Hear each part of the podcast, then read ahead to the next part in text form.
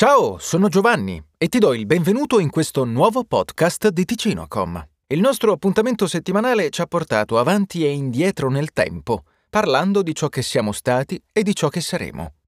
Oggi invece voglio condurti nel mondo dell'immaginario, con un'ipotesi tecnologica che da sempre fa parte della nostra fantasia, ma che ancora siamo ben lontani da raggiungere. Per questo ti propongo la stessa domanda che dà il titolo a questo podcast. Useresti mai il teletrasporto? Immagino che la maggior parte di voi risponderà positivamente a questa domanda. D'altronde è uno dei desideri più comuni ed è venuto in mente a chiunque abbia dovuto affrontare la fatica e il fastidio legato a un viaggio. Niente bagagli da imbarcare, niente lunghe file al check-in ed essere imbottigliati in una scatola di metallo per ore e ore. Un attimo e raggiungi la tua destinazione, ovunque essa sia. Il concetto del teletrasporto è alla base di moltissimi film di fantascienza e del genere supereroistico.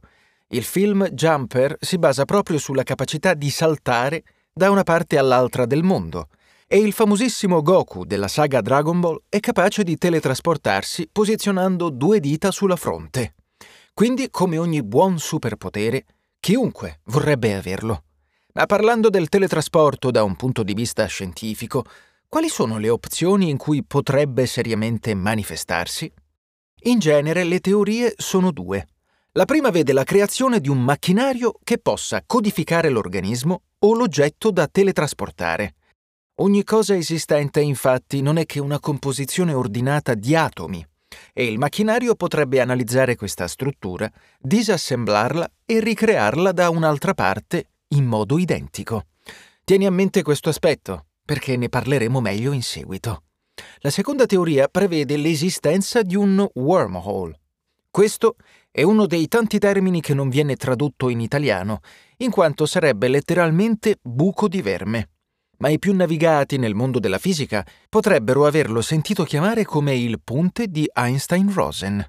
Cos'è un wormhole? In pratica si tratterebbe di un tunnel che collegherebbe due punti dello spazio tra di loro. L'esistenza di un portale di questo tipo quindi non è però confermata, ma si basa sulle teorie dello spazio-tempo di Einstein. Se quindi usare un wormhole non sarebbe un problema, in quanto si tratterebbe semplicemente di una scorciatoia per arrivare a un punto remoto nello spazio, lo stesso non si può dire del macchinario di cui ti ho parlato in precedenza. La paura per molti, infatti, è quella delle conseguenze dell'utilizzare un macchinario simile. Questo timore venne espresso verbalmente dal personaggio protagonista della serie The Big Bang Theory, Sheldon Cooper. Se un macchinario funzionasse davvero in questo modo, la realtà è che la persona che entra nel teletrasporto verrebbe uccisa dal macchinario per poi crearne una copia perfettamente uguale dall'altra parte. La copia avrebbe le stesse emozioni, pensieri, ricordi e fisico della persona originale e per il resto del mondo sarebbe in tutto e per tutto la stessa persona. Ma per l'individuo che si è teletrasportato le cose sarebbero ben diverse.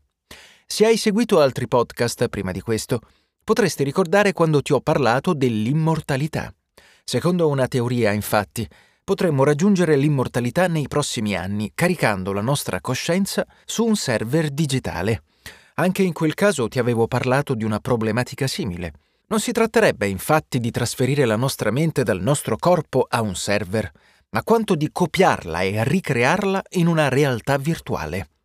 In questo modo una nostra copia con i nostri ricordi e le nostre emozioni continuerebbe a vivere, ma la persona originale, anche in quel caso, non riuscirebbe a sfuggire alla morte.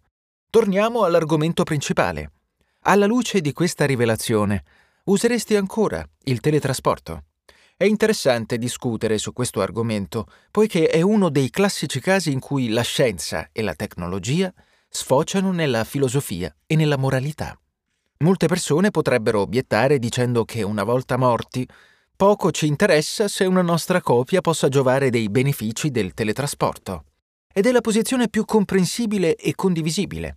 Ma possiamo vedere la vicenda sotto ad un altro punto di vista. Cosa è la vita? E così l'ego di una persona. Attenzione però, quando dico ego non intendo l'accezione che spesso viene data di egoismo o egocentrismo. Intendo proprio l'io, la nostra coscienza, la persona che siamo. Siamo il nostro corpo? Siamo il nostro cervello? Siamo la mente che viene creata e pensa tramite una serie di impulsi chimici ed elettrici? Un puro esercizio filosofico potrebbe essere trovare un limite alla definizione di io. Ci sono infatti persone che criticano un'immortalità raggiunta tramite la digitalizzazione, poiché perdere il proprio corpo è inaccettabile. Per queste persone, quindi, l'io è l'unione di mente e corpo che la ospita. Per quanto sia evidente che il nostro pensiero e la percezione che abbiamo di noi stessi siano pesantemente influenzati dal nostro aspetto fisico, con tutti i suoi pregi e difetti, il corpo è veramente un vincolo per la nostra persona? Se un uomo o una donna perdono una gamba, sono meno umani rispetto a chi le ha tutte e due? E un braccio, quanta percentuale di umanità contiene? Coloro che sono costretti a letto senza alcun controllo del proprio corpo hanno comunque una mente, una personalità, dei pensieri e una propria coscienza di sé. Eliminiamo quindi il corpo e diciamo che il nostro io è legato solamente al nostro pensiero. Ma se così fosse, se questo pensiero venisse replicato perfettamente in forma digitale o a seguito di un teletrasporto, non saremmo comunque noi.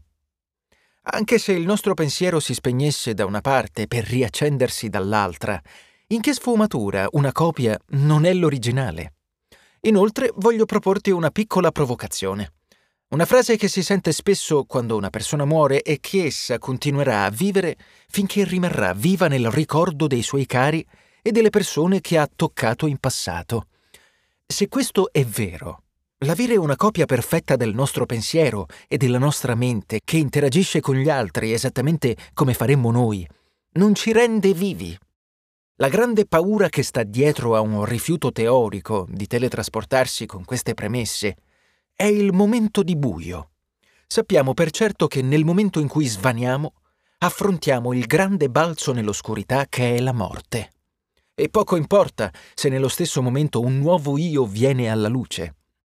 L'aspetto interessante di questa analisi è che non esiste una risposta giusta, motivo per cui è anche la più interessante da fare. Quando una discussione si basa su una singola verità, le possibilità di astrazione e movimento sono limitate. Ma quando ci muoviamo nel mondo teorico e filosofico, allora possiamo ergerci dai nostri limiti e spaziare con la nostra mente. Alla fine di questa discussione, infatti, rimarranno due tipi di persone. Quelli che vedono il teletrasporto o la digitalizzazione come un semplice momento di buio, il sonno prima di svegliarsi la mattina, e quelli per cui questo concetto è inaccettabile. Purtroppo, per fortuna, nessuno dei presenti, né io che ti parlo tramite questo podcast, né tu che lo ascolti, probabilmente saremo vivi quando sarà necessario compiere questa scelta poiché se è vero che una tecnologia simile verrà sviluppata in futuro, probabilmente sarà anche vero l'aspetto più orribile legato ad essa, ovvero che quello che oggi è un esercizio di pensiero e filosofia, in futuro non sarà più tale e la scelta stessa potrebbe non esistere. Perché quando il resto del mondo utilizzerà il teletrasporto e non ci saranno alternative poiché costose, inquinanti e lente per spostarsi, allora potremo solo scegliere se far parte di quel mondo o no, con tutte le conseguenze di ognuna delle due scelte. Spero che questo teorizzare ti abbia interessato. Sicuramente la capacità di sognare è un dono che dobbiamo sfruttare più spesso e razionalizzare i sogni li rende molto più vicini di quanto non siano di solito. Chissà cosa aspetta in futuro all'uomo, chissà quali saranno i limiti del nostro progresso e di come questo influenzerà la nostra percezione della vita e della nostra esistenza.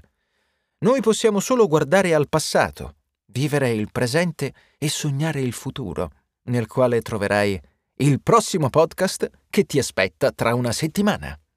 Ti ringrazio per averci dedicato parte del tuo prezioso tempo. Ti ricordo che sul sito ticino.com trovi approfondimenti sul mondo della tecnologia ogni lunedì e giovedì e che sul canale YouTube di Ticinocom trovi un nuovo video ogni martedì. A presto!